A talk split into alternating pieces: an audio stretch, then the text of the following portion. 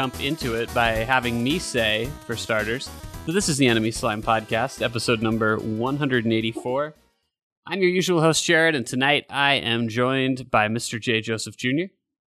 I ate a ton of gravel before this podcast. I have Sir Trevor Bowles.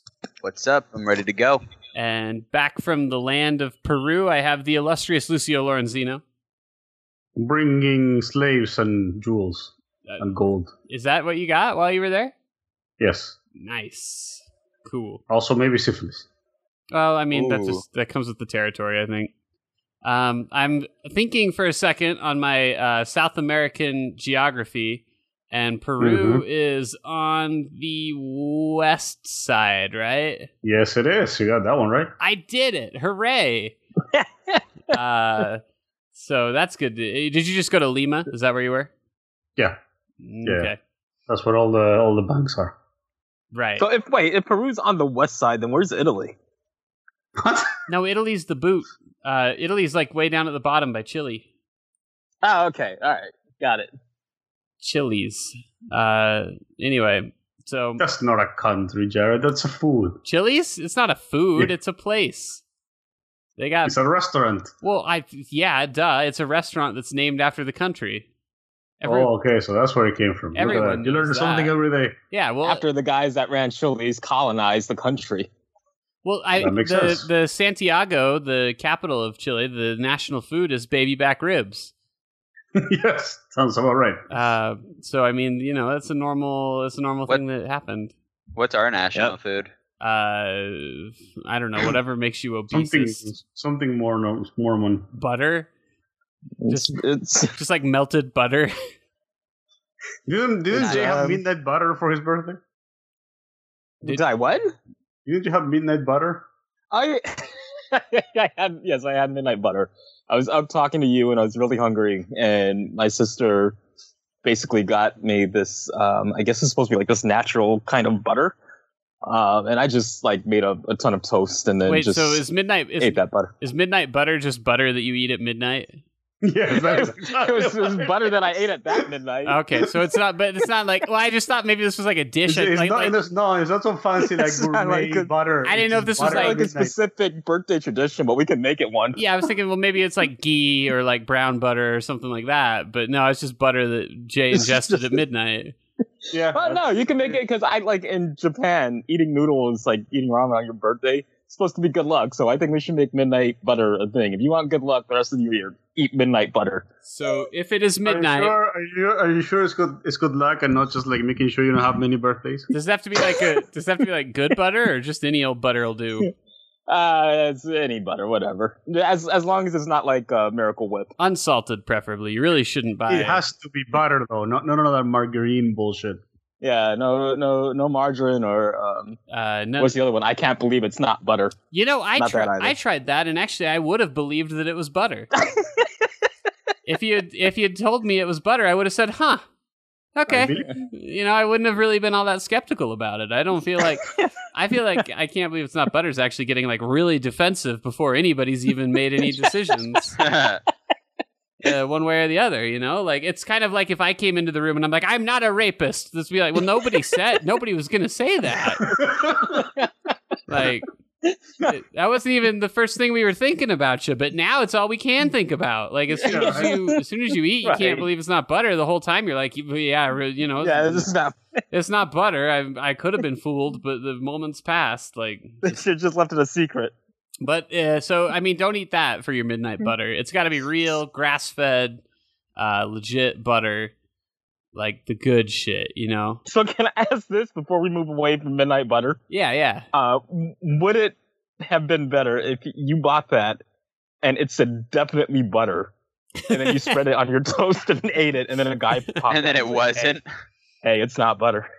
Can you Um, believe that? You know, actually, how cool would that be if if the tin just said like butter, but when you take the lid off, it's like nope, it's not. You know, like or actually, I guess really they'd have to print it in like the bottom of the container. So like you get to the last few bits, and you're like, guess what? That wasn't fucking buttery, bitch. He's like, oh shit.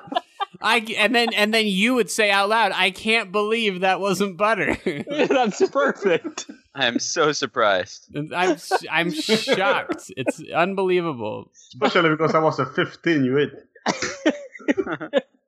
I don't know how you guys are, They but keep like getting me. spreadable butter tubs, I've never finished them. I always pretty much Yeah. they they expire long before. I don't I don't spread butter on enough things. Yeah, you have to like be cooking with it and and like doing everything with it every day. I don't know what everything is, but whatever. Michael actually got me buying that that grass fed fed butter, like the the Irish stuff, and that just spreads Yeah. anyway. So I don't even really need the the butter tubs anymore. So get get out of here, butter tubs. Um, Get get on out of here with that butter you tub. skedaddle. We don't need you anymore. Yeah, we don't need all your kind. Now, Another thing murdered by millennials. yeah, pretty much. we finally got rid of it. I, I can't wait for the Business Insider article. any day now. It should be coming. Um, folks, we got a fantastic show for you tonight. Duh, I was for butter chat uh, to start. um, but I, Jay hadn't heard this story, which I thought was kind of curious. Um, so I, I thought that we could maybe start tonight out by just having a, a brief little uh, moment of silence for uh, our dear friend Half Life Three Oh no! um, who is, I, I mean, still, maybe Valve would say that they're still doing it, but they're not. Everyone knows they're not. Uh, and perhaps the the new telltale sign of that uh, this past week is uh, Marc Laidlaw, the original writer for the series, uh, published basically what could best be described as a outline for the final episode of uh, Uh. of Half Life. Um, and it, it's something that probably would work just fine in like the context of the game but reading the entire series like wrapping up in uh four paragraphs feels kind of weird. Uh and, and i don't know if it really works as intended but uh but he posted it and uh, it kind of for a lot of people i think put the notion of ever seeing a completed half-life 3 uh to bed. Um Well, I, I I think I mean that's happened to me twice in my creative career where people are like, "Hey, what happened to this thing?" I'm like, you know what? Here's the summary, yeah and um that was kind of it. It's actually kind of a similar way that I could see uh, "Song of Ice and Fire" going, um, where Oh get, God! get to please no. some point where he's just gonna be like, "Ah, fuck it, you know what? This is what happens. It's this, this, this, this. There you go. Have it. Enjoy." I mean, really, that's actually kind of what the TV shows become anyway. it's just like, that's eh, that's very true. hey, fuck it. This is what happens. This this thing. Uh, Fill in the blanks yourself. yeah, you you you figure the rest out. Just know that this is what I was thinking of. so, Um, did you read the paragraphs? I did, yeah, uh, and and I found it to be unsatisfying. Laidlaw actually kind of clarified a little bit what he was actually getting at, and, and so there's an important distinction between Half Life Three and Half Life Two Episode Three, right? Uh, Okay. so you guys remember when Half Life Two came out? There was two pieces of DLC for it. There was Episode One, uh, and then there was Episode Two. And at the end of episode two, Eli Vance uh, dies, and and then yeah, everything goes black, and and you know theoretically we're going off on a quest later to find the what's the ship that they're looking for, the time traveling ship from Portal. Um, is no yeah, yeah, I know. What, uh, You know what what I'm- you're talking about, but I forgot. you know what I'm talking about though, right? Yeah. Yeah, Okay. it's been so long, but yes, they're going to find that. Uh, so anyway, um, the way that Laidlaw had kind of considered doing this was he wanted to uh, make a third DLC, an episode three, and in that episode he wanted to basically wrap up the story with the Combine and and basically kind of just reset and have the series end with Gordon. Uh, in free space, and then theoretically he would step away from the series and whoever came in next would have, uh, for all intents and purposes, a clean slate to work on. They could they could take Gordon Freeman and put him in whatever crazy situation they wanted, and uh, and and basically like be free to do as they please. So okay. so with that in mind, this story is very much set up uh, like that. This this little like uh, you know four, six paragraph thing or whatever. Uh, it, Alright. It's basically just set up to kind of wrap everything up real quick in a nice little package and leave Gordon in a place where he can be brought back by whoever would have taken the series on next. Um, as, as we know, that never actually happened. And at, at first, it had sounded like, well, we're not going to do a third episode. We're just going to put all the work we're doing and channel it into Half Life 3, which theoretically could have been an entirely different concept. Who, who knows? Like, no, no telling what it actually would have been. Right. Um, but that's what we've got. Uh, there's some people out there. I'd have to look it up to give you better info on it, but there's some folks out there who have compiled a lot of the leaked data that we've had from Half Life Three over time. Uh, the, over uh, there's actually a lot more info on that game that's leaked out than I realized. They had like weapon concepts that are like working in engine and everything. Um, and a lot of that stuff has been compiled on the internet for you to go get. I wouldn't be surprised. I really wouldn't be surprised if some fans took Laidlaw's uh, plot outline that he, he that he posted and, And then like cobble together their own version. uh huh did like a Black Mesa thing and uh, basically just put together their own edition of it. Um, I'm also I don't Uh, and then and then hopefully Alyx would have like a fully rendered vagina in that one. I would you we, we can only hope. What what I'm actually kind of most curious about is where Valve sits on all this. Like I'm wondering if they were like pissed that Laidlaw published this or if it doesn't bother them at all cuz they don't give a shit cuz they're too busy making a Dota card game or like, you know. Wait, is that true? Are they actually making a Dota card game? Oh yeah, did you not see that? I didn't know yeah, that. it's called Hey. uh, Artifact. They published a they published a trailer for it and everybody like cheered when the title came up and then the subtitle comes up and it says a Dota card game and, and everyone started to boo. like no joke. Not even I'm not being facetious or anything. Uh, this was at a conference where they usually applaud everything. yeah, they were like so stoked. They're like a new game from Valve, and then it pops up and it's like Dota card game, and you can hear the whole crowd go, "Oh!" That's awesome. Got a Hearthstone. I mean, it's not awesome that they're releasing a card game, but it's awesome that that's how the crowd reacted. I mean, you know, they figured out how to make money, and they're making money. Uh, it's supply, Oh man, supply and demand. Dota two makes more money than Half Life three ever could have. I suppose that's true. It's just how it be. But anyway, I, I I'm actually surprised you missed that. You must have been too busy celebrating your birth Another thing to blame or uh, League for. praying for Texas. I don't know, whatever you were doing. That was all of the above. Yeah, a little bit of both, huh? Yep, pretty much.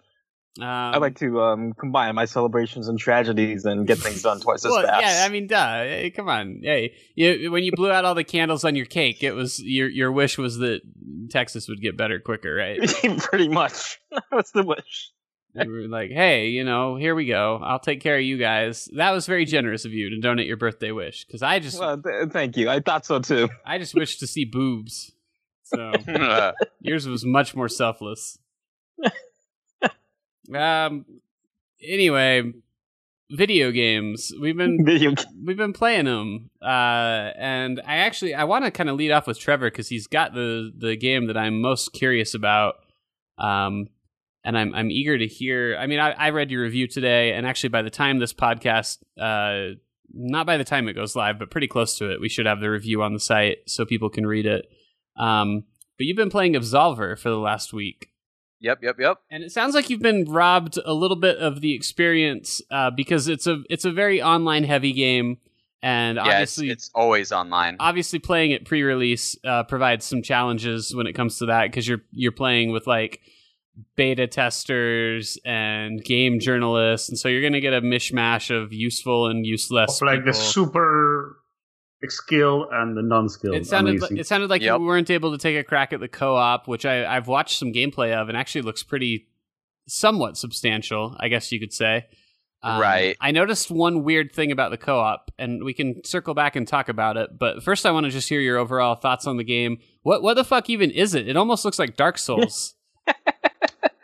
Uh, you know, I've read people saying that same thing that it's like Dark Souls. I mean, I, I, I've never actually played Dark Souls. I've only played Bloodborne, so I don't know Uh, exactly of course what not. I don't know exactly what the parallel is to the you know to the to the two. I mean, you run through zones and enemies pop up. I guess that's kind of like Dark Souls. yeah, that's it. That's it's the like- stuff. like that's what that's what happens in every game. But yeah, I Can mean, you, know, die?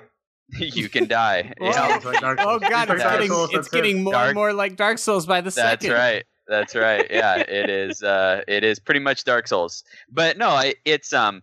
I mean, really, what I more more relate it to is more like For Honor. Um, Yeah, it looks a lot like For Honor. just in Yeah. that it, it's way better than For Honor. Um, in in terms of like a fighting game, the it the, the whole thing hinges on the gameplay, and the gameplay is by far the best part. It is by far just like one of the most amazing fighting game online type, even not even online, just fighting games in general um, that I've seen uh, or ever played. The it's it all hinges on this, and the creativity is amazing. Um, the way that you are able to uh, you you have to build what's called a combat deck. So it starts out really basic. You only get um, so there's four directions that you can stand. Um, they're all just it's just one of four directions. You can change it pretty easily. From what I've read, for most people, I instantly jumped onto my Xbox controller to play it. Um, there's no downside to playing on a controller. I mean, most most fighting games people play on controllers, anyways. Um, but uh, there's there you know so there's no like oh mouse and keyboard only kind of crowd everybody's playing on a controller if you want to play well because you have to switch between the stances pretty pretty frequently because you want to try to string your attacks together in a way that's going to be advantageous obviously. Um, but the so you stand in one of four directions and depending on which direction you're standing you can you only hit one of two buttons on the xbox it's x and y. You only hit one of two buttons and those buttons will then do an attack. Well you have certain attacks that you have set and you can choose what attacks you want. You learn more over time and you get more strings involved over time but you start in one of those combat stances and then you start attacking the enemy and you have the ability to then um, you know combo your attacks. Now the um, there are three different classes. One of them gives you the ability to dodge. So every class has has like a dodge like a big dodge. It's like you dash out of the way pretty far from combat. But the way that this one's different is you can make little dodges to counter your enemy's attacks so that you can instantly counterattack them at, if you successfully dodge their attack. The other dodge that all the classes get gets you basically just out of range of the enemy. If you're getting harassed or something, or you just need to get out because you're getting beat up too much, you can just basically dash back or dash left or right and get away from the enemy. But this one is special because you can actually dash like within the enemy. For instance, if they do an overhead kick, so if they if you can predict that they're going to do a high kick, you can dash down and your character will duck. If they're going to sweep attack, like they're going to sweep their leg under you, you can actually jump attack, so you, or jump dodge, so you can jump up and over their feet which is pretty cool. Um, that's the that's the character that I went with, or the class that I went with was um, it's called Windfall, um, and uh, that was the one that I liked the most. I tried them all. That one felt the most fluid to me. Um, but then on the other hand, there's a there's Kahlt, I think is how you pronounce it. It's an absorb ability, so you get this ability to basically absorb an attack from an enemy that it, and then you actually even gain health if you successfully do it. Um, and those fuckers are annoying to play against um, when you've got when you're playing against somebody who's really good at that class because if they learn your attack strings, they can predict which one that they can absorb and really um, really hurt you that way because because once they absorb an attack, they can instantly counterattack you, and so they've gained health and now you're losing health. So, um, and then the third one it was a really weird one. Uh, I didn't see too many people playing it. Most people were either playing Windfall or the Kahlt. Um, the third one, it's uh, it says it's the highest difficulty. I'm not too sure why, but um, I forget the name of it. But basically, you absorb an attack, but then it stuns the enemy when you do it. So it kind of gives you like a little bit of a perk. I, I I don't see how it's any better than the Kahlt because it felt like when I was uh, when I got uh, absorbed by a Kahlt, I was in a temporary stun, not really long, but it was temporary enough to where they could counterattack me. Mm-hmm. Um, but those are the classes. Uh, they're really important to choose one that you like. I played all three of them so that I could really just get a feel for which one I liked, and they're really important because at, when you get later on in the game, the players that you're playing against are are going to you're using those abilities to your advantage. It's what's going to make you stand out compared to your enemy, and so you have to use it uh, wisely and um, you know make sure that you are playing your character to the strengths. Now the strings then to get more into the the combo strings. So you have four different stances four different directions you can stand. And then as you level up your uh, for instance like i'm standing uh, the first stance is uh, like you're standing like regular regular boxing stance. Then there's the southpaw stance. And then there's the one where you're standing regular stance but your back is to the enemy, and then there's the southpaw stance, and your back is to the enemy. So it's those are the four. So reverse. So how do you Yeah. how do you toggle those? Is that like a button to switch back and forth between those? It is, yeah. It's pretty fluid on the uh, Xbox controller. It was just the trigger, and then you hold the you hold the directional stick to the way that you want to go. Oh, okay. Um, yeah, and so the um, you can't do it as you're comboing because what happens is, and see, uh, you have to play the game because what I'm about to say just is going to sound it, it's just so complicated. But once you play it, you'll be like, wow, this is so amazing and creative the way that you can uh, create these attacks. But for instance, so you start off, let's say I'm just start standing in regular boxing stance, uh, you know, uh, right foot forward.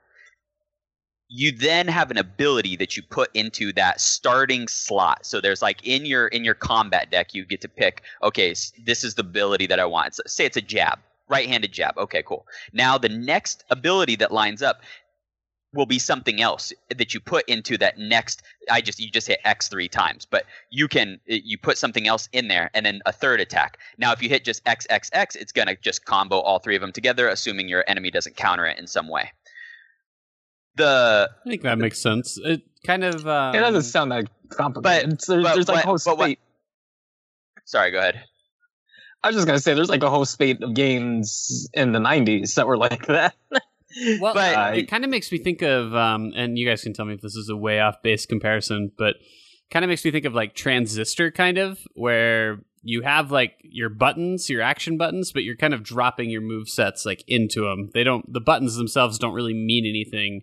It's yeah, it's what you're putting behind it that, that has you know uh, right. I, but so the extra layer to it is that you have so when I do a right jab, that will put me that will just put me back into the regular boxing stance, right? Like I'm not going to switch to a different stance. Now, say I choose to do a roundhouse kick as my first ability in there. When you do a roundhouse kick, you don't land back in the boxing stance. You land in the reverse uh, with your back to them. So you uh, you you land with their back to them, and then like one of my favorite combos was a roundhouse kick, and then you do this really cool overhead kick because you're standing with your back to them, and so you can then do an overhead kick. The cool thing is it dodges low attacks because you're doing you're jumping and like kicking over the top of your head, kind of like a soccer uh, bicycle kick kind of thing. So you're kicking over the top, and so you dodge anything below you, and you also attack the enemy, and it's also a sweet combo string. Then on top of that, you have on the right hand side of your combat deck, you get the ability to put one ability into each of the four stances and that's your Y button. So at any time, if you want to switch things up, if depending on which stance you're in, you can then push Y, and it will use that ability instead of what's in your normal combo string. So it really adds the diversity to how you want to mix up your attacks, and and you can change it at any time. You can go in, I mean, not while you're fighting, but after you fight somebody, you can go in, you meditate, and then you go in and change your combo string. And it's it, it really is just one of the most fluid and complex type of things. Like for instance, I was first when I first played, I was like, oh man, I want all fast attacks. I just want to just harass somebody. Well, that worked really well against a lot of different guys. But once I started playing the Kahlt, like a real person who was playing a Kahlt in the PvP, it you can't you have to have a heavy attack to break their absorb. So I had to find a way t- to predict when they were going to do their absorb and then use a, a heavy attack to stun them with it so that they wouldn't be able to actually absorb the attack because they can only uh, absorb regular attacks, not heavy attacks. And so adding a heavy attack into my Y button was great for I'd go up to them, I'd start punching them and do my fast combos and only do my fast combos. Then when I'd learn when they were trying to predict my fast combo, I'd just switch it up and hit Y and break them with the with the heavy attack. And it's that kind of creativity that I just think was amazing in that game. Um, I mean, I think every, all the reviews that I've read have had the same kind of uh, response that I've had to the to the gameplay. Um, the way that the fighting is is just amazing. I mean, any fight fighting game fan uh, needs to try it out just just for that because it's so so entertaining. I, I, don't know. It sounds like a fighting game with extra steps. it is. It that. is. It is, and that's why it's so fun. That's why it's I so think, great. I mean, that sounds like your thing. it doesn't sound like my thing. yeah, yeah. I mean, I, I mean, I, it, it's, uh, it's just it, it's great though, dude. I mean, give it a try. So it, it really uh, is. So over, I mean, overall, what um, more so than that, what are you, what are you doing most of the time? Like you talk about encountering PvP and stuff like that. Is this just in the the open world where you're running into folks, or is there? Because I I watched a, a gameplay thing where people were actually like teaming up, like they ran into each other in the world, and then they there was some kind of button that they could do to to set up like a truce, basically and they would kind of co-op through and, and, and fight the NPCs. And then there was now that's interesting. There was a kind of curious uh, aspect to it though, because when they hit a boss, it broke them up and made them all fight the boss separately, which I thought was really curious. yeah interesting. so it um so there is which was you know to my you know delight was the actual single player mode to it i didn't get all the way through and the reason why and this is probably one of my biggest uh gripes with the game is there is no way there's like a pretty shitty map that you can look at like and you can't just pull it up at any time you have to go to like the main area where you can see and then you can look at the map I could not figure out where the last guy was. I, I killed all the bosses and I cannot find the last one so that I can finally get my Absolver title. I know it's somewhere that I've been. I've been through the whole entire world. It's not that big, or at least the starting area is not that big, but I can't find the last guy to beat him to, to you know, figure it out. I'm going to run around. No, this is the worst find it down out Dark Souls I've ever heard about. yeah and so um you do go through the world though there it, it is a pers- it's an online world so there's other people in it i don't know what the game looks like now since it released today i was curious to see like how many people were running around when i was playing real players came I came across real players every once in a while. It wasn't very often, and a lot of the times, most of the people they were just wanting to go and and fight, do the story mode, kill the NPCs. Um, they weren't really looking to engage in a fight. I did come across a couple people who were just trying to slap, you know, slap me around. Sometimes I'd win, sometimes they'd win. I mean, it was uh, mostly what I saw was it was move dependent, um, whether or not they had more learned more abilities than I had, um, or were a higher level. Um, So I guess, I guess I'm a little confused now. Is the game naturally PVE oriented or is it naturally PvP? Uh, both. It's you're in an you're in an open world, and there's pe- there's regular people in there. Like I said, I'd like to see what it looks like All right. now. I'd like to see what it looks like now because it would. It, I bet you there's more people in the world, um, which could be good and bad. Um, And is it a persistent world? It is, yeah. hmm Now, now I can get a clear picture of it. All right. And- now, now it sounds like something I might want to try. It's kind of a weird. it's a weird mishmash of stuff. Like the It the is, footage I watched of it. It's um, and, and I'll say this, regardless of whether it's good or bad or or, or you know anything, it, it's certainly original. Like I I haven't really seen Yeah. a game like this before. I find it Yeah. interesting that it's made by former uh, Paris Ubisoft. So Oh, one just- question that I have is like you can't really opt out of the multiplayer, right? It just happens. Uh, no, so uh, there is the there is like the involuntary somebody in the world decides they want to start beating you up. That can happen.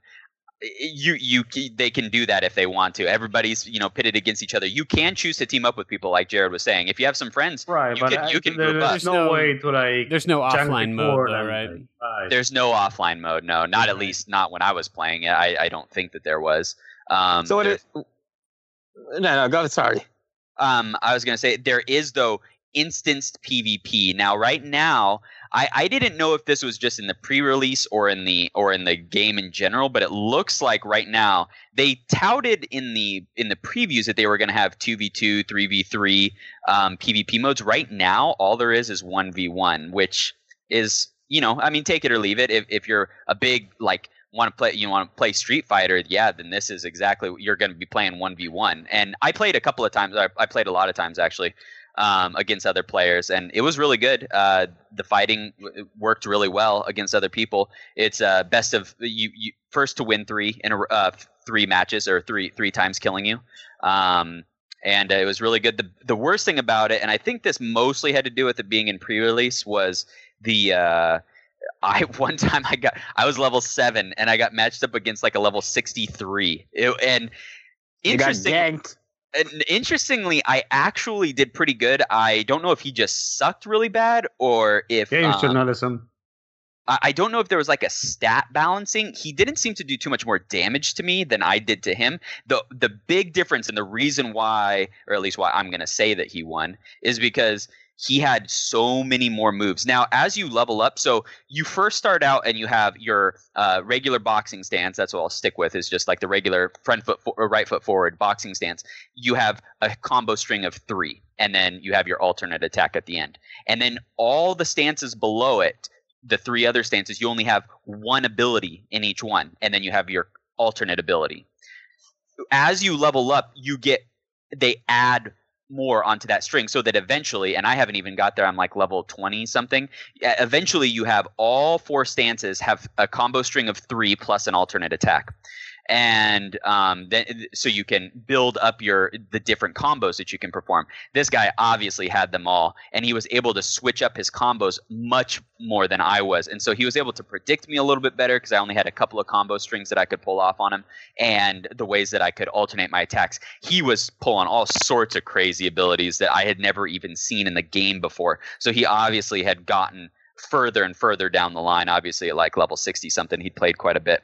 But I did, I did win two. He won three. Um, at the very end, I mean, it was only a sliver of health for both of us, so I almost beat him, but he just got the upper hand. Um, but anyways, it, it it's just uh, the story mode uh, from what I've read. Once you do beat the the last boss, that's pretty much it. And so I would say that it maybe takes you five hours at most and it's not really a story it's there's a little bit of dialogue and stuff but it's nothing and nothing too deep or anything it's just you know oh fight me i, I don't like you. Okay cool well we'll, yeah we'll, that's my kind of story. Yeah so that that's really all that it is it's like oh you want to be an absolver you have to beat me. Okay now it sounds good. Okay but, but, but what's the, what are the skins like? What kind of skins can i buy to support this game uh, no skins that I've seen. All the gear is uh, just you uh, pick it up. Zero out of five. Jay's out.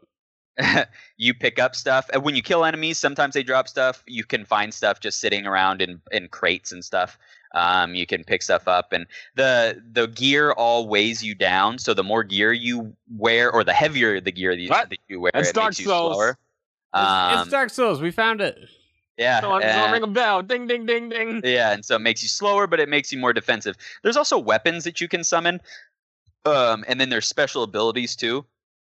They are very useful. The special abilities, the weapons are pretty cool. Like uh, when you use a sword. Oh yeah, I noticed it, that there were swords. Yeah, it does chip damage. Regular attacks, when you block them, it doesn't do chip damage. But when you use a sword, it does. Uh, the which is really cool. So but, is there a reason not to use a sword? Yes, that's what I'm gonna say, right. and that's uh, another gripe that I had was the sword is really badass, and you have to learn different abilities with the sword, and the only way you do that is by fighting other people who have swords and uh, and use swords and have other abilities that you don't have. You get them by you get other you learn other abilities by blocking them or using your uh, your class ability against them. It helps you learn the ability. Pretty uh, easy system to pick up. It, it it, it, progresses over time. But the problem with the sword, or there's also some uh, fist weapons. Uh, I think they call them war gloves. The uh, the only problem with them is that the special abilities that you have and the swords are all tied to the same uh, like power up mechanism where you have to gain these crystals and they kind of form on your belt. It's through fighting. I honestly don't know exactly how they're gained. It, I seem to gain them both over time and then faster when hitting somebody. Um, I, so that's the best that I can guess. I never found an actual like uh, tooltip or anything saying exactly how they're gained.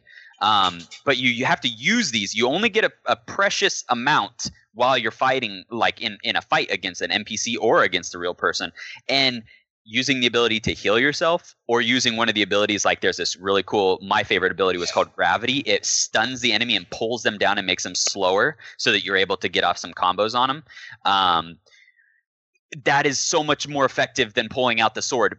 Primarily because the sword not only yeah it does chip damage and so it's really good because they can't block it. They have to actually dodge it if they want to not get take damage. But if they if they land a combo string on you uh, that hits hard enough or they hit a, a, heavy attack on you your sword flies out of your hand. Now you can go pick it up but so can they. And so you run into this thing where you've used your crystals to summon a sword that can possibly be knocked out of your hands and they can pick it up or you can just use the heal or the gravity or there's some other like a, there's an earthquake ability there's a fatigue ability there's um, there's something else. There was one other ability i didn't use very often but so these special abilities just seemed so much more powerful to me to use than the fist and i'm everybody i played against seemed to have the same thing because there was not one pvp match that i played where anybody pulled out a weapon uh, well, it sounds like everyone needs to get else. good. Yep I guess. You know what? You know what's really weird about this, uh, and this I can't think of another example where this is going to happen. This is basically a fighting game that potentially lets you like like yes, there's some there's some reactionary skill required to it, but for all intents and purposes, you could net deck in this game. Like you could look up like potential. I I don't know if decks is the right phrase, but like like potential like strings and combo uh, pieces, and and I don't know if there's like objectively a right one, but there's certainly going to be like stronger move sets than others.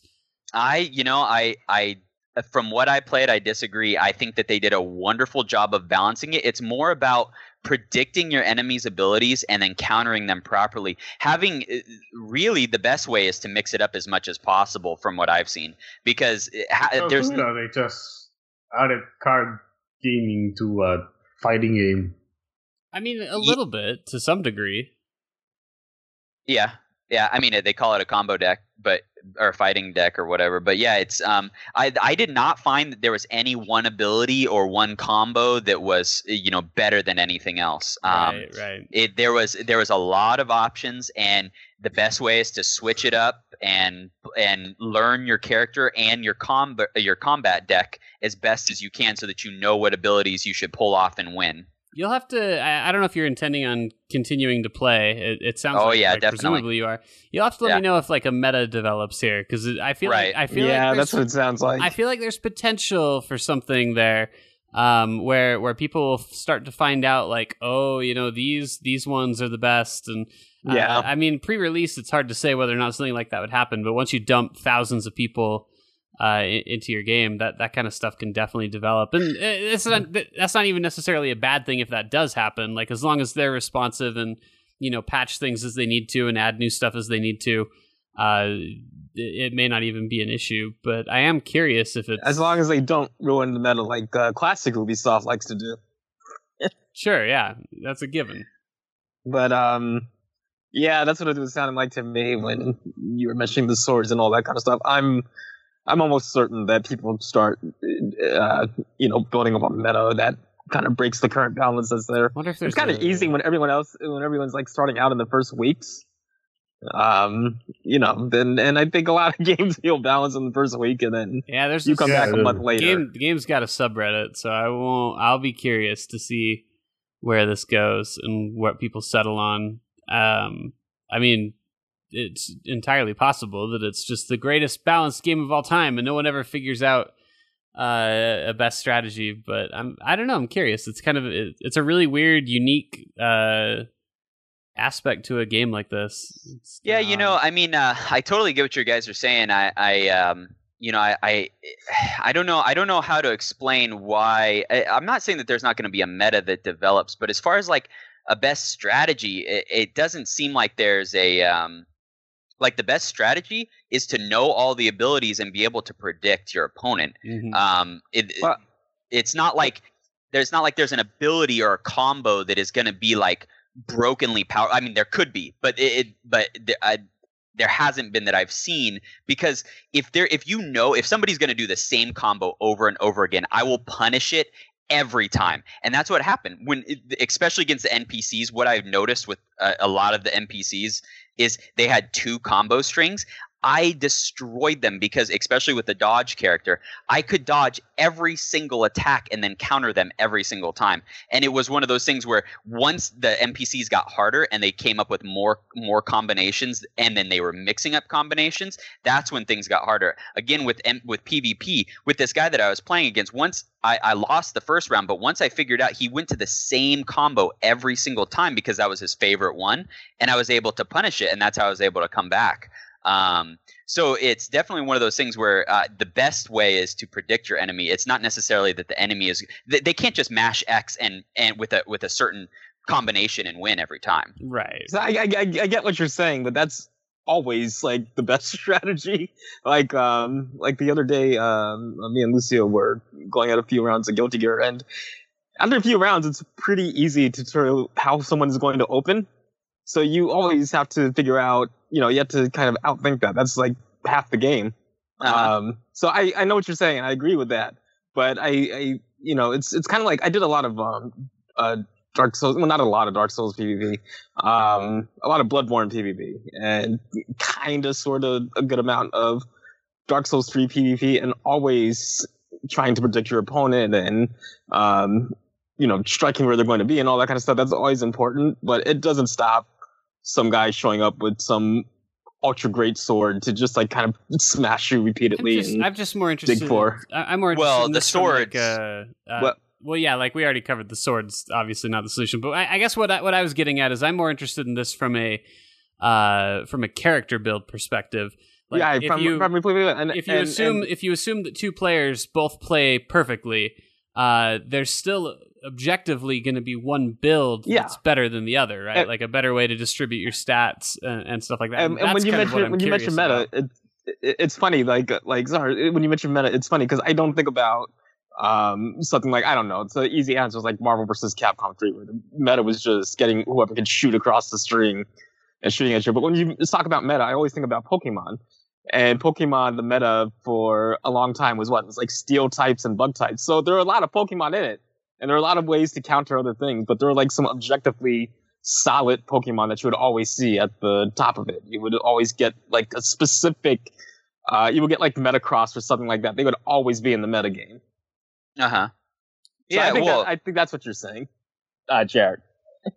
Well, like I said, I, I I think that we're actually pretty deep in the weeds here for for just what I was I was just making an observation that that this uh, is unusual for a fighting game to have a reliance on stats and and the potential to have like character builds posted online. That's really all I was getting. Even in uh in regular fighting games, you know, they spend months pre-release making sure it's balanced, and then as soon as they release it, some asshole finds like some retarded exploit. Well, it's kind of it's kind of something. yeah. uh, and again, I'm not even necessarily like getting at exploits, but like Injustice Two did something kind of unique with this, where they have like the gear system, and uh, I'm sure I haven't looked at Injustice Two for a long time, but I'm sure I can go out there and find like builds probably now.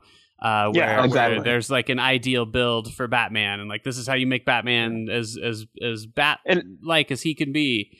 Um, In, fa- in fact, that's kind of like the one thing that stopped me from going into Splatoon 2 and ranked because I'm just now like high enough for it, but I'm like I'm sure I have to read a couple of websites now to start seeing what the quote unquote proper build is uh, to, for going into oh shit! uh, some of the ranked matches. I so should I should send you my Splatoon two strategy guide. You should. uh, because I certainly don't need it. Um, it's the cheapest, shittiest strategy guide I've ever seen. Um, and I didn't to, to those just uh, catching up here. I didn't buy it because uh, I thought it was a strategy guide. I bought it because I thought there was a chance it was Splatoon two, and it was ten dollars. Um, but Walmart had a really shitty listing on their website saying Splatoon yeah, they just for listen to 10 as. Splatoon 2. They just put the cover of the game. They didn't add any description whatsoever, and so I It was, looked like it was a game. so I was like, yeah. Well, I linked pictures. I linked you guys to it, and every single person was Yeah. like, yeah, that looks like the game. Um, and we and we and Lucio was like screenshot it so you make sure that you get the game. and I mean, truthfully, like if I valued my time less, I probably could have thrown a shit fit and been like, "Give me the, give give me the game." But I, even if I got it, I just put it on the shelf and wouldn't get around to it anyway. That's not the point. So um, the, the the point is stopping Walmart, right? The point is to get something for Yeah, free. the point is I mean, yeah, tripping sure. them you get Whatever, something stop for free. well, it wouldn't be free. I paid ten dollars. And it shipped Uh, like it, it shipped be- like it would be way cheaper than- after the game too, which is kind of weird. But That is weird. anyway, I have it. Uh, Well, I, I hope the strategy's in there because it's sure not like in any of the tutorials in the game. yeah, as it Like- uh, so it sounded like the Splatoon two had an even more reduced like kind of single player component or, or tutorial Oh. component. Actually, like the, the single player component, I'm still like kind of knee deep into that. Um, and, the- and the single player is like a lot tougher than I was expecting it to be. So, so yeah, it's still kind of the tutorial, and with each level kind of teaching you what weapons do. Of course, I, I feel like you know maybe it's just me, but since I got Splatoon 2, I was driving diving into the PvP first. Um, and so I've been just been doing multiplayer kind of nonstop. So by the time I get to it in the single player mode, I'm like, yeah, I already know this weapon. This is fine. Um, but yeah, the, the, the single player mode is basically there to teach you how to do the weapons and to teach you mobility and all that. But it is a lot harder than I was expecting. Um, you know, it's like a lot of platforming. There's a lot of being easily overwhelmed by enemies, all that kind of stuff. And it's, it's a lot of fun, but I just wasn't expecting the single player experience to be as kind of tough as it is hmm and that goes for like the bosses too. The bosses are very creative. Um, you know, I don't know if you've seen some of them. You got this uh, giant cylinder that just toasts bread and thrusts the giant loaves of bread out at you in an attempt to kill you, and you have to uh, climb the bread. There's another guy who's kind of a samurai with a um, a splat roller who's on a unicycle that can chase you down and uh, the bosses are a lot of fun, very imaginative, all that kind of stuff. But yeah, it's worked. It's like an actual substantial single player experience. I'm not. The first one was like that too. You had, you had a surprisingly deep first single player for a game that's supposed to be you know primarily online. Yeah, in fact, it's kind of to the point that like it, a lot of the single player elements that you come across, I wish there were more of it in the multiplayer levels, and I'm sure like for people who are more used to kind of like shooting and team games and all that kind of stuff, they'd be like, "Oh, this is garbage. I don't want this kind of stuff." But um, I feel like it would make the multiplayer kind of a lot more fun and give it a lot more life. Uh, there's like a lot of platforming elements and like the verticality of the squids and all that kind of stuff that could easily be in the multiplayer component and it, it just make a little bit more chaos and um, you know have a little bit more fun and traversal and all that kind of stuff. And it's it's uh, not there unfortunately. I wish it was. But that doesn't make multiplayer any less fun. Um, multiplayer is still like what i do pretty much all the time and then when i'm like all right i'm a little sick of this i'll jump into the single player or um, I tried salmon run. I can't imagine I'm doing a much a lot more salmon run. But yeah, how, how are you? Um, how are you playing from a control style perspective? Are you using the gyros, or are you? How do you even? Let, yeah, let's, let's, let's I, back up here. How do you hold your controller? Do you put it in the grip, or what are you doing? Yeah, the Joy Cons are in the grip, and I turned off the um the motion controls because fuck that shit. Oh really? I'd actually. I'd, I mean, it, there's some learning to it, but I sometime you should just just for me, you should uh, take both the Joy Cons out of the grip and play with gyro on, and see see what you think. Uh, you seem to like motion controls in general, Jared. I mean, is that something that you've just always liked, or just uh... no? I, I don't even think I really had a, a healthy respect for it until I got the Steam controller. Uh, uh-huh. Dude, I can I can lay waste with that Steam controller in like Metal Gear. It just makes like doing headshots and things like that just like the most trivial stuff. Like the especially with the Steam controller because you can set it up where the gyro's not on unless you're holding down a certain button. So I set it up so if I'm holding the back grip, gyro turns on, and then I can, you know, just move the controller and aim right at where I want to do and like do my one shot that I want to get. Um, but after playing uh, Breath of the Wild, um, I have a really hard time. Um, I, shouldn't say a hard time going back because twin stick stuff is like second nature but it feel, yeah. it feels just so much more archaic uh, comparatively. Like I can be so much more precise in Breath of the Wild than I can in to say like um, I mean even Skyward Sword's not even really that accurate. I, will get a shot. You know the main thing it wasn't so much the uh, control scheme, and I'm pretty sure if I were to take the Joy Cons off the grips, it would be all right. But as I only have a shooting game right now, um, I haven't been that adventurous. The main thing about the motion controls is that I do actually get motion sickness from video games. So um, breath, which yeah, breath is going to be a better place to practice it because you're not. It's not all the time. Like Splatoon's all the time when you have the motion controls, uh, whereas breath is just when you're aiming, and so it gives you more of a chance to get used to like the concept and, and get used to the feeling um, and, and, your shots aren't as critical and like spur of the moment. Like you're you're not you know you're, it's not that important that you hit things in a timely fashion right. in Zelda. Like you can right. take as long as you need to aim.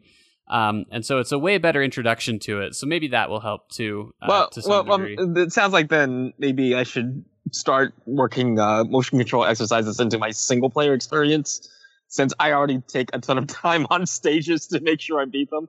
Um, so I'll, I'll, I'll, try that out. I'll give it a yeah. shot. I have to say when I when I tried the motion controls in um in that Nintendo Summer of Fun thing, um, they felt a lot better than the ones in oh they in the Wii U. Yeah, the Wii U's they are so the amazingly pile of fucking garbage. Like I, I turned off the I, I turned off the motion controls in Splatoon one but I could see myself getting used to the motion controls in two. And like I said, I think if I hadn't had the experience I had with uh, with Metal Gear and and with Breath of the Wild, maybe I wouldn't be comfortable with them in Splatoon two. But I actually felt uh, in the in the test fire that they did that I was pretty accurate and and doing pretty well. Um, there was definitely like some time where I needed to learn, and, and, like there there's a button to like recenter your controls in case you, you wander off too yeah. far. Um, and so like there's there's some learning to it for sure. Um, but I was I was way more comfortable with it than I ever was. So I don't know if that's just because the Wii U was trash, or if it's just because I'm more uh, more accepting and used to the concept. Um, but it, it was that, it, no, the, definitely the Wii U had. I, I really think it's wasn't I, as uh, as good as this was. I really, right. I really uh, think it's be, like a, it's a future thing. Like I think it's going to be a big deal in the coming years. I think it's one of the like innovations that you're going to keep seeing. At least from that'll Nintendo. Be my, that'll be my challenge for tonight. I mean, I I haven't like objectively, I haven't actually owned the um Switch and been playing it that long. I've only had it like uh, two days.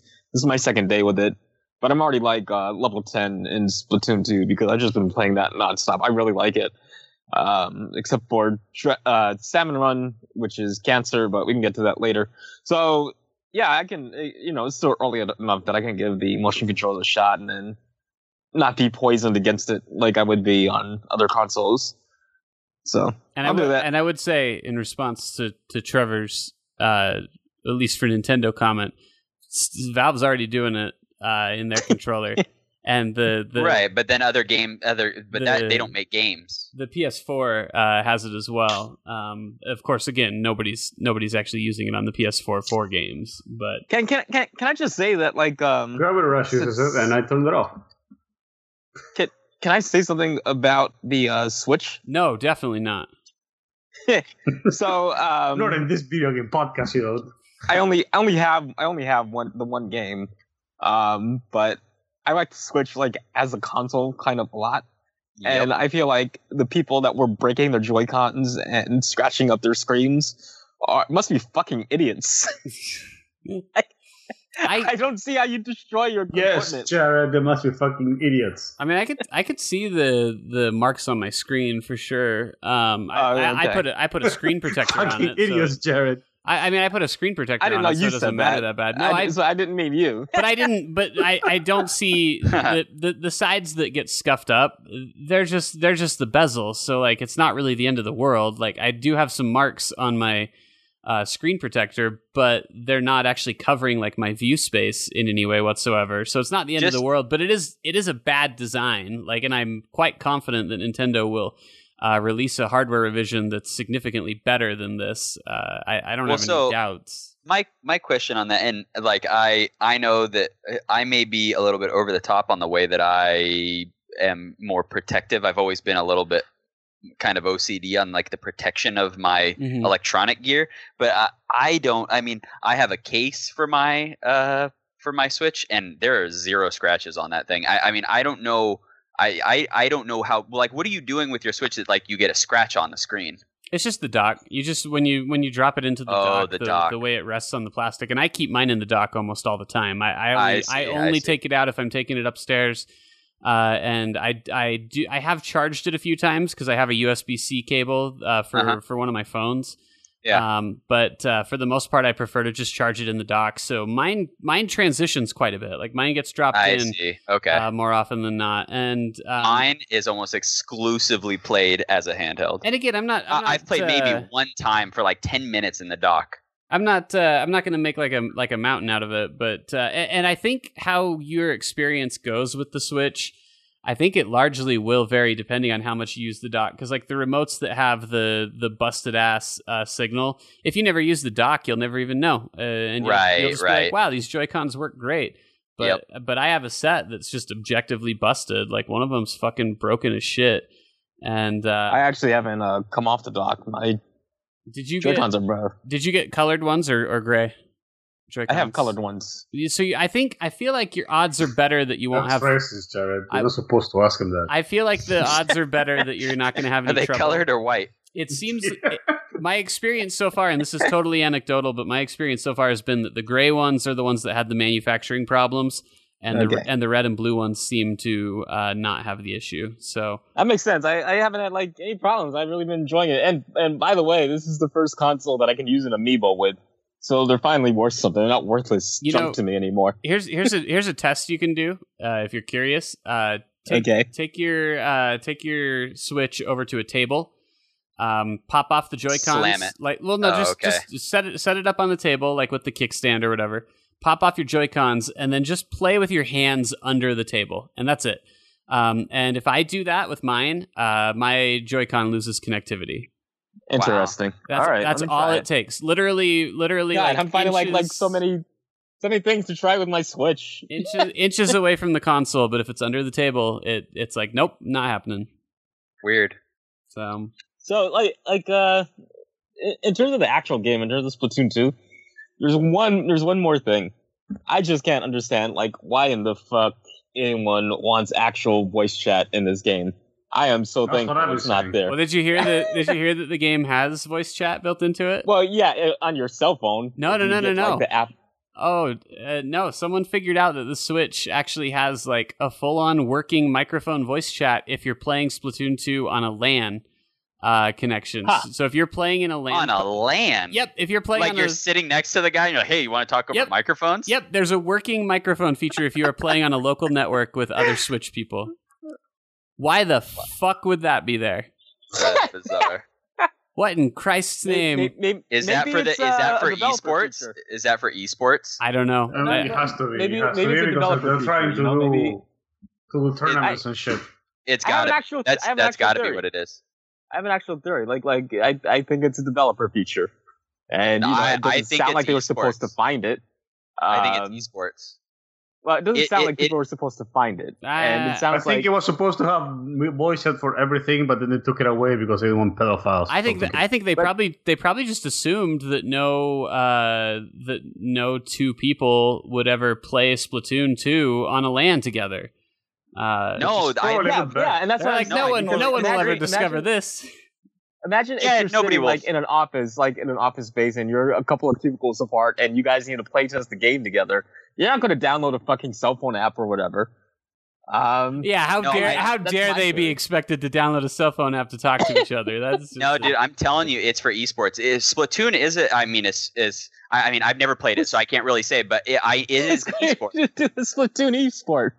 It is. It, people people play that as an esport, so uh, that's got to be what it is. I mean, sure, it helped in the development process. I agree, but I bet you it's for esports. I, I can uh, say with almost certainty that's what it is because they're not gonna. You know what? They've got to build some sort of way for them to talk to each other. You know what? I owe Jared a hundred dollars, so I would take that bet for another hundred dollars. there you go. Start. Let's double down. I would. I'm gonna double down. I'm gonna say that is not an esport feature. We will wait on the word. So if Trevor, so if Trevor provides a tournament video where the contestants are communicating with each other via like headsets that are just plugged into the switches, has he proven his point? If he if he provides that, mm-hmm. hmm. it requires a, a notarized letter by Shigeru Miyamoto, who had nothing to do with this game, by the way.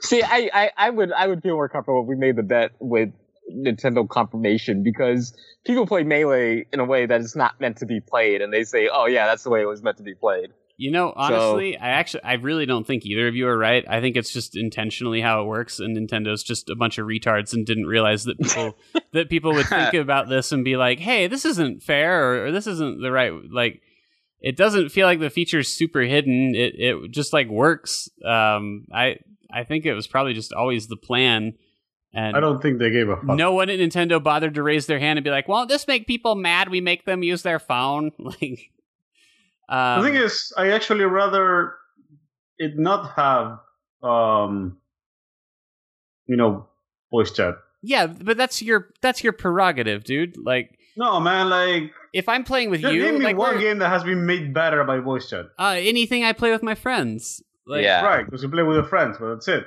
Yeah, well, so so are you saying that Splatoon two is not suitable to play with friends?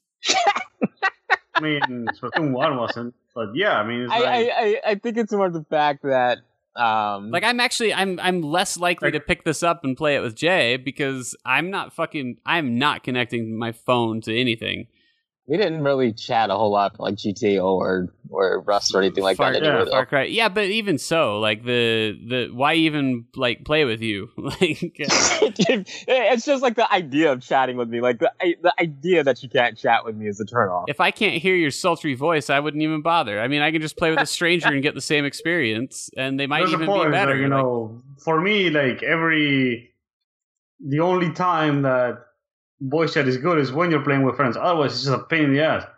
I would I would pay fucking Blizzard to remove voice chat. From the game. I mean, this is this is a game whose whose primary fan base is like 10 to 12 year olds. So yes, I'm on your side in the sense that like I don't want to talk to anybody playing this. I definitely don't want Right. to hear what their opinions are on anything.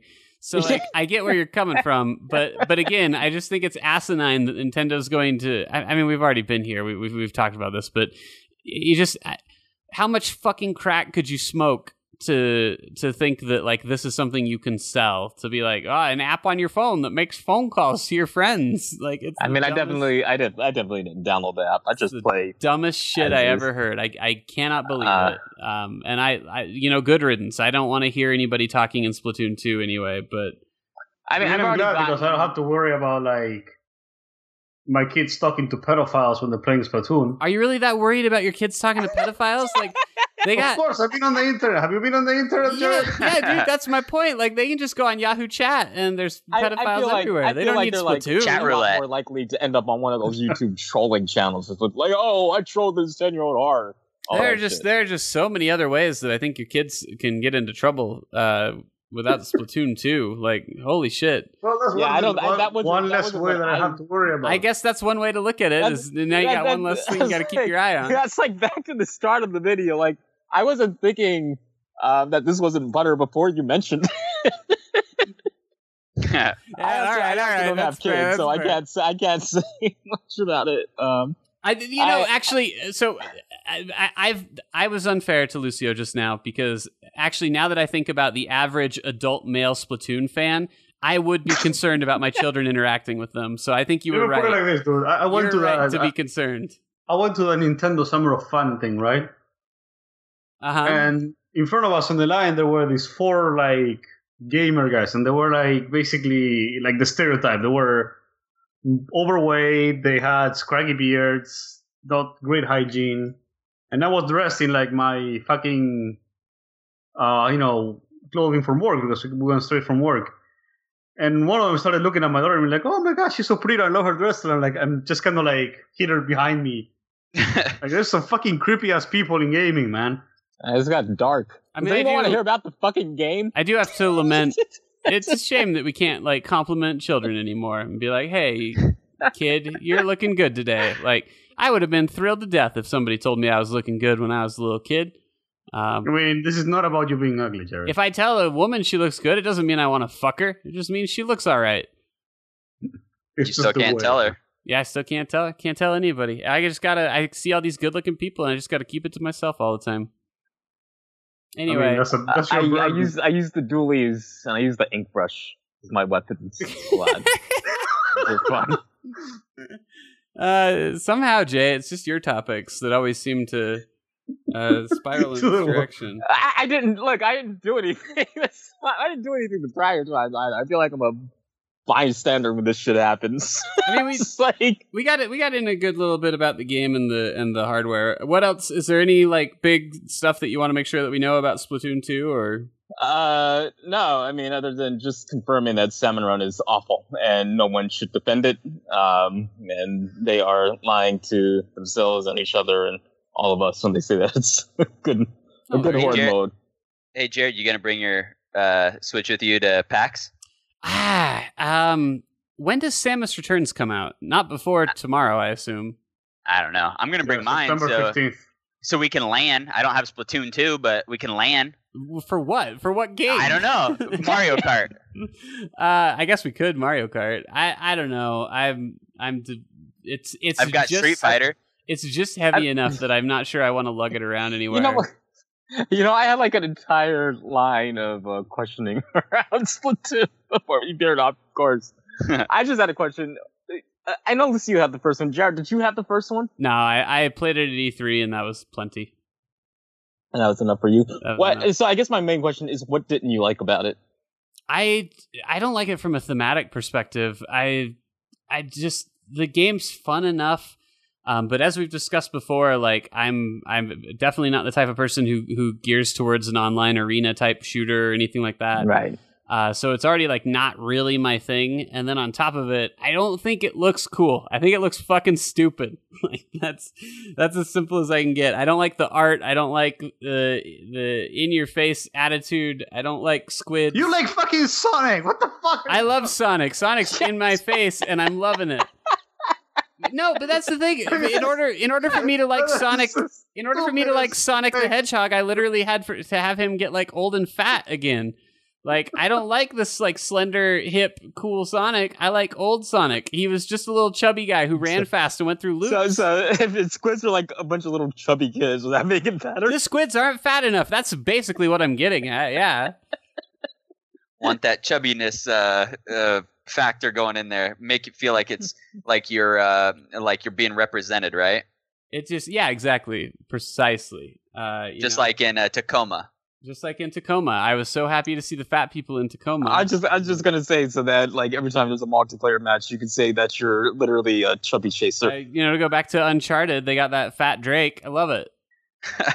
Finally, yeah, uh, finally, finally, Fat Drake. finally, someone, uh, someone like me in games. It's So, fantastic.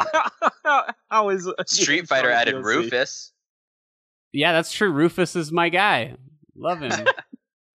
uh, weirdly, Alright, weirdly I, enough, I, I feel like I, I don't know. My my my my, my game was derailed. oh, check it out. I'll, um, Here's a picture. I'll Of, sit in the corner. here's a picture of Fat Drake for you guys. I remember Bat Drake pretty well. Love him. Um, Okay, so but um, Drake's fat, but uh, Nadine is not fat.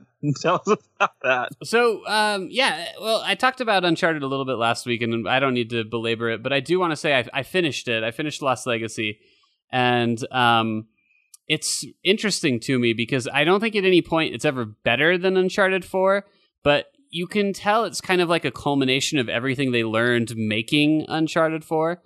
And the last sequence in this game, this is going to sound pretty hyperbolic, but the last sequence in Lost Legacy might be the best like action sequence in any of the Uncharted games. It, it's literally like everything they've learned uh, and every trick they know, like combined into one.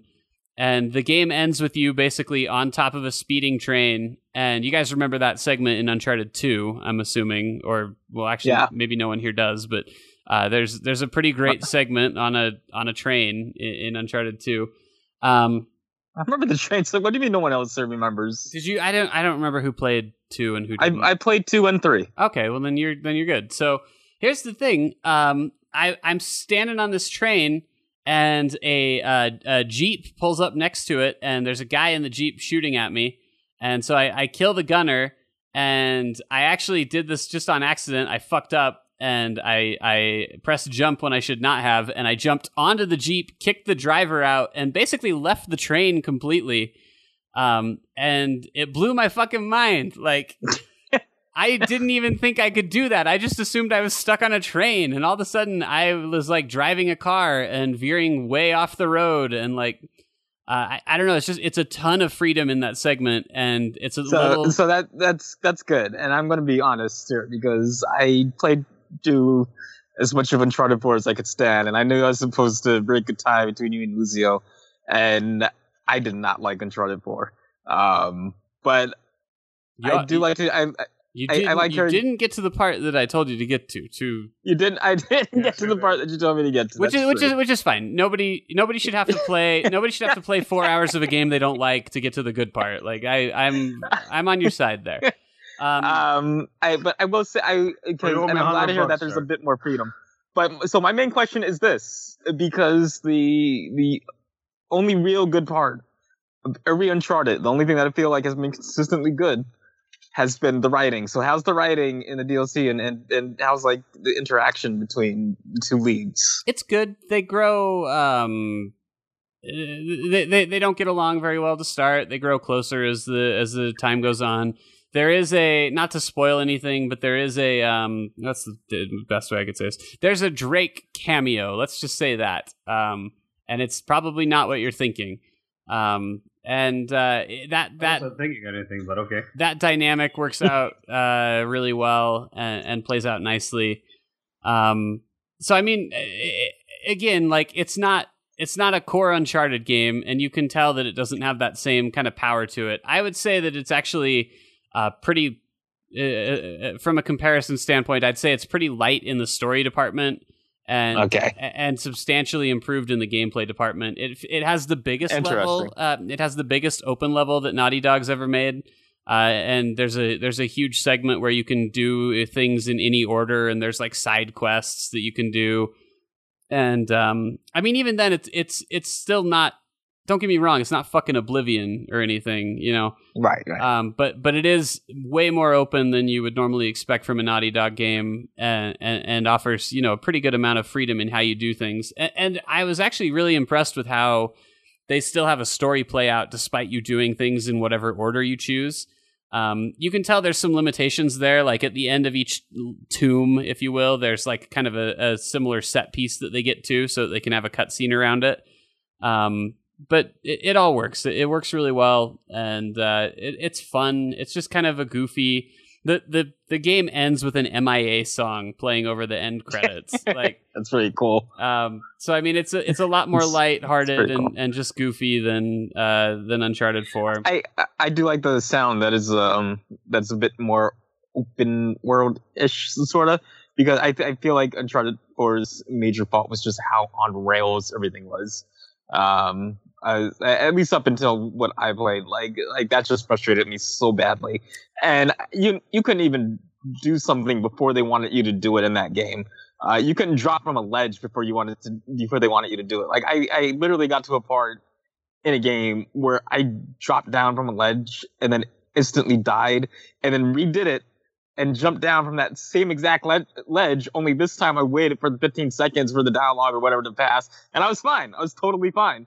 So I was like, you know, this is this is like putting a horse blinders on a gamer, and that frustrated me a lot. So I'm glad to hear that. I'm glad to hear that it opened it up a little.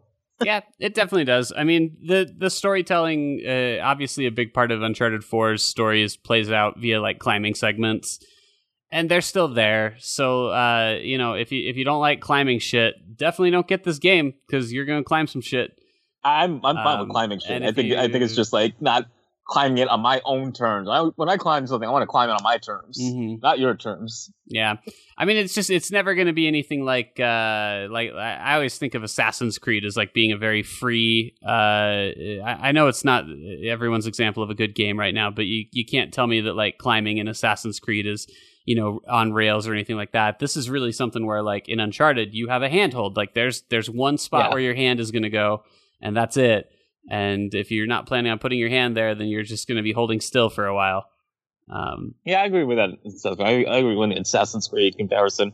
It, the, the climbing's, and I wouldn't even necessarily say the climbing's better. And Assassin's Creed has a bunch of problems because they give you the freedom they do. You know, you you start like cutscenes in weird places, and um, you have you have weird shit like that happening, and NPCs in the background that are warping around and teleporting, and people without faces, and that's just what happens. And uh, Uncharted definitely takes, and Assassin's Creed, what a great series. It, Uncharted definitely takes that other route where it's like you know um, we want to show this to you, and if that means uh, not letting you climb up a wall until a certain time, so be it.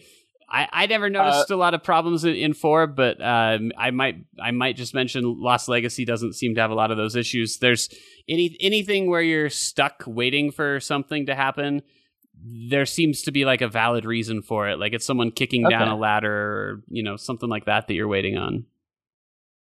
Uh, that's not, that's not, uh, too bad. I, I was curious because, you know, I liked, um, the same thing happened with Naughty Dog's last game. I liked The Last of Us DLC much more than I liked the, uh, core game. And like, I didn't hate the core game. Um, it was, it was, it was good. I wasn't in love with it like everyone else was, but I really love the DLC for that. So I was wondering if uh, Naughty Dog go two for two. This would be like a second strike where I would like the DLC a lot more than I like the core game. Just what so, I what I know about you, I have a feeling that you would like this more. Um, okay. So that would be my that would be my guess. It's standalone. It's forty bucks, and it includes the entire multiplayer from Uncharted Four uh, in, including the survival mode they added. So I mean, uh, if you didn't mess around with four, it's not a bad value. Like it's a, there's a lot to do there. How much is it? Forty. Okay. Um, I, I if you if you have Uncharted Four already, I'd say maybe wait a tiny bit for it to drop down in price. Um, right, that makes sense. But if you if you're a fan of the series, it's definitely worth picking up. And, and if you're just kind of a, a, casual to it and you just want you know the shorter experience, it's just really short, sweet package. Um, like I said, the the spectacle never quite tops Uncharted Four. Right. Um, but there's still some really good segments and some really smooth action. Um, that, that that's pretty nice. It sounds like it might be worth a shot, but I, I'll probably take your advice on the price drop. You could just Like, rent, I'm- you could rent it even like Yeah. I, I finished it in a, a pretty much a weekend, a little bit more than that. So Yeah, I'm not. I'm not. I'm not like so allergic to Uncharted. Like I said, I I, I played the past ones. It's it's. uh um, uh, Naughty Naughty Dog is interesting. Like it, they make games that I don't hate, but I don't super love them. I haven't loved them since like uh, Jak and Daxter. Uh, Yeah. Jak three I'm- I'm was good. boat. Not great. Jak two. That was that was the best. Go back and remake Jak two. Naughty Dog. Uh, Last of Us, I just there. I, I haven't played a game that has really been like that uh, since. you're gonna play Last of Us two. Oh yeah. I'm curious if uh, Last of Us 2 exhibits the same uh, like tonal shift that Uncharted 4 did, where they put out the. I don't even know if you guys remember this. The original Uncharted 4 trailer, like, was that Amy Hennig written thing that got completely Yeah, yeah, I scrapped. And remember. it's, it's like the revenge tale or whatever. And he's like, Yeah. you, you left me for dead, and I'm coming for you. And then none of that showed up in the in the final game. I, I actually think, even though I didn't finish it, I actually think it was for the better that that didn't happen. That's not very Drake. No, yeah, I, I, the pirate treasure hunt's a lot more Drake. Yeah, it's it's at least uh, it's at least more in the spirit of uh, yeah, of everything else, I guess, to some degree. Um, but anyway, well, I'm curious if The Last of Us Two is like just barely getting into like development. Like Naughty Dog just barely did like a big hire. Uh, so we're we're a long ways away from even seeing anything uh, with it. I think so. Mhm. There's still a lot of potential for shit to change. Um, I don't want to. We're going over here on time, but and I don't want to spend a lot of time in it. But I do want to just mention I played No Man's Sky uh, post post patch, and uh, here's here's how long it takes me to to tell you what's new. Uh, nothing. It's got missions now. Um, so sometimes. oh, oh, good, good, good for us. Good for everyone. So you feel a sense of purpose when you go to a planet and mine bullshit. Um, there's a there's a, a revamped story mode, I guess, but I didn't get very far with it, so I, I don't have a lot to add here. But I'll just say this: if you didn't like No Man's Sky, you probably still won't like it. But- good, but if- good, If you thought job, it, No Man's Sky. if you thought it was great and the only thing you were missing was like purpose, this might actually help. Like this could help you. Um, but that wasn't ever my problem. My problem wasn't like wondering what the point of all of it was. My problem was that I wasn't having fun doing it. I don't need things to have a point. I just need to be having fun Yeah, and, just yeah. and forgetting, you know, that that it matters. Like nothing has a point. Life itself doesn't have a point. You're just gonna die. Like why even bother? So, Uh, very, very poignant. uh, but as long as you're having So, fun you and doing just all right, as long as you're having fun and distracting yourself, uh, what's as long as you get those boobies in your uh, with your birthday yeah, wish. Like you don't need to see some boobies. Like you're just gonna die. Um, but if you did, wouldn't it make things a little better? So it's all about the journey. it's all about the journey. Um, so with that, uh, I just want to mention that we're sending all our love to the fine people of uh, Houston, Texas. Um, don't Also, Jared, you Ignore owe me a hundred bucks ignore that part. Why do I owe you a hundred bucks? because you lost the bet. What bet? The bet that and um, Tomb Raider was better than Uncharted Four. The bet that Tomb Raider was better than Uncharted. Right. 4. That's that's why that's the, the bet that Jay had to settle. I made a bet. Yes, we made a bet in the podcast. Is it is it recorded? Yeah, I don't remember making a bet. I don't. Why would I- saying that it was a why would hundred I- bucks, but we didn't make a bet. What kind of fucking idiot would bet that Jay would like Uncharted? That would be the dumbest bet a person could make. Somebody who scratches uh, their Switch. That was a that was a dumb dumb bet. If I did say that, if I bet hundred dollars that Jay would enjoy a Naughty Dog game, then I'm an idiot. Like I don't deserve hundred dollars You anyway. money, I think a it's time to consult the dictionary. Yeah, we're gonna have to we're gonna have to talk to Michael about No, this no, one. you, you didn't actually bet money. No. Uh, trying to get a hundred bucks. Oh well, then I was probably just saying something to get a rise out of you guys. Uh, that actually makes more sense. But I don't think I would really stake any kind of claim or money on. Uh, but I but I would try to upset you guys by saying that uh, that uh, Uncharted is better than Tomb Raider. That does sound like me. And actually, funny enough, after I finished Lost Legacy, uh, I, I was so itching for more. um, I bought the Baba Yaga DLC for Rise of the Tomb Raider. so I haven't gone back and done it yet, but I'm gonna pop Rise back in and and go through that. Actually, pretty good. Oh, did you play the DLC? Uh, it came with the the version. Yeah, it, got. it came with the uh, edition that you Oh, so you so you've both done it. released. Yeah, yeah. Oh, okay. Is the what about the what about the Croft Manor one? Is that worth picking up, or is that just kind of bullshit? Mm, Nah. not really. The Croft Manor's not worth it, and the uh, other zombie one isn't worth it. Yeah, it's But Baba Yaga's good. it's ten bucks, which didn't really feel like uh, enough to justify just an hour of gameplay with no combat or anything. So, Yeah. um, all right, well, I'll Baba Yaga it up and tell you guys what I thought of that. All right, well, this is a good time uh, to to uh, to wrap things up here. So let me just say that if you haven't already, you should go follow us on social media. We're at the Enemy Slime on both Facebook and Twitter. Uh, go subscribe to us on iTunes.